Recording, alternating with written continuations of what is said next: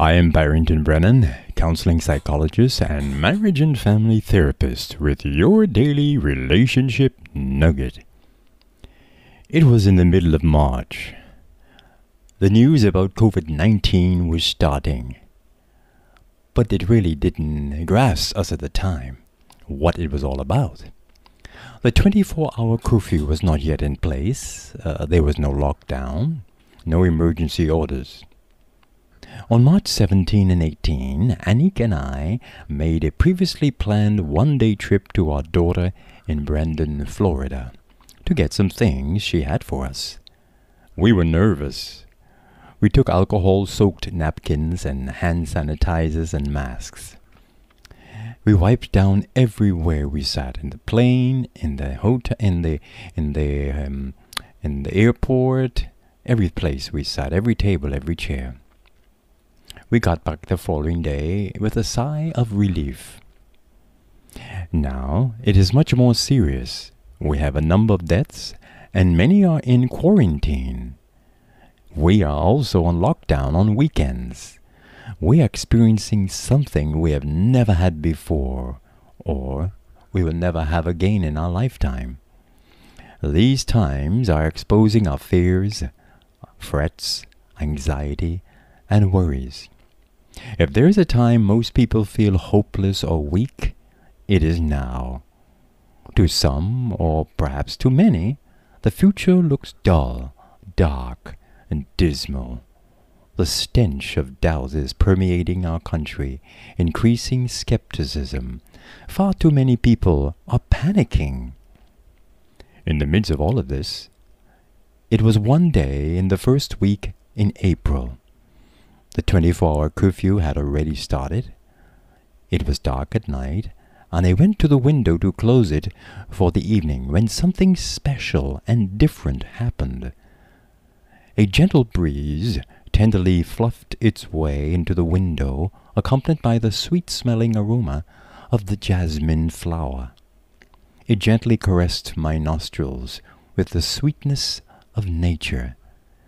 Wow! Immediately I could not help but think about what was happening in our country the darkness, the emotional pain, the doubt. The next morning, about 5:30 a.m., Annick and I were making our morning exercise, and once again the sweet-smelling aroma embraced my nostrils. Jasmine. Once again I thought, amidst the national pain, the frustration, doubt, the joblessness, the sickness, fear of getting sick that we are experiencing in this nation, the jasmine is still sweet. That really struck me. Then I listened. The birds were still singing. The ibis was still coming into our yards to eat the insects. So the lessons I got, and I'm still getting from all of this is one, there is hope. This will come to an end. Two, something sweet is going to come out of this. And three, we need to stop amidst the pain and smelt the sweetness of the opportunities we have. We need to pause and look at what is in our hands. And then, number four, from a spiritual perspective, those of us who are believers in Christ, we need to take up our phones and start spraying sweetness in the lives of others around us that we can contact. And do you know what text popped right into my mind when I took uh, or stood beside the window in April? It was 2 Corinthians 2:15. And I'm going to read it from the voice translation because it brings out the point so well. Here it is. In a turbulent world where people are either dying or being rescued, we are the sweet smell of the anointed to God, our Father. And verse 16 is even more stunning. To those who are dying, they shall smell the stench of death. And to those who are being rescued, we are the unmistakable scent of life. Now, here's a King James Version for verse 15. For we are to God the fragrance of Christ among those who are being saved. and among those who are being who are perishing. Now here's the message. We, that's the Christians, we are to be the fragrance of aroma of Christ in a troubled world. There was a factory in northern France where lavender, for use in perfumes, was produced each evening as the workers would head for home and walk the streets of the little town. The whole village would be filled with the sweet aroma of lavender that had clung to the workers' clothing. That's how it should be with us. As we follow Christ, as we stay close to Him, we will be the aroma of Christ to the world.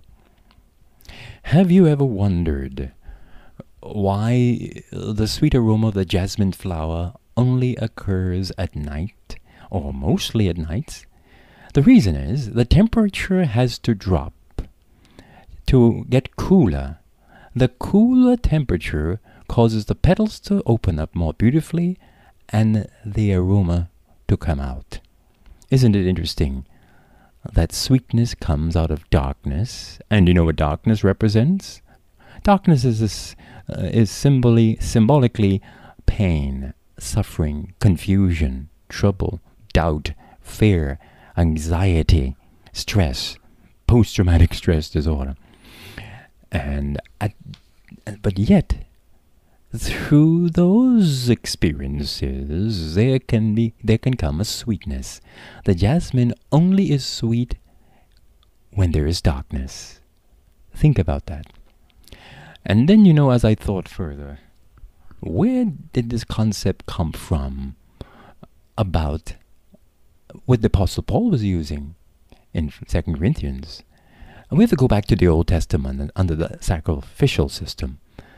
Uh, that was the time when animals were brought to the church or to the temple to be cut up and burnt as an offering to God, representing the person's remorse and repentant spirit. Let us go to Leviticus chapter 1, and I'm going just to verse 17, the last part. And the priest shall burn it unto the altar, upon the word that is upon, upon, upon the wood that is upon the fire. It is a burnt offering, an offering made by fire, of sweet savour unto the Lord. The voice renders it this way The priest will offer up the burnt offering as a smoke on the wood fire of an altar, and the smoke of the sacrifice will rise and be a pleasant aroma to me. Is this interesting? That was the aroma of repentance. But in Paul's concept, he talks about the aroma of witness. Yes, this is the sweet aroma of witness.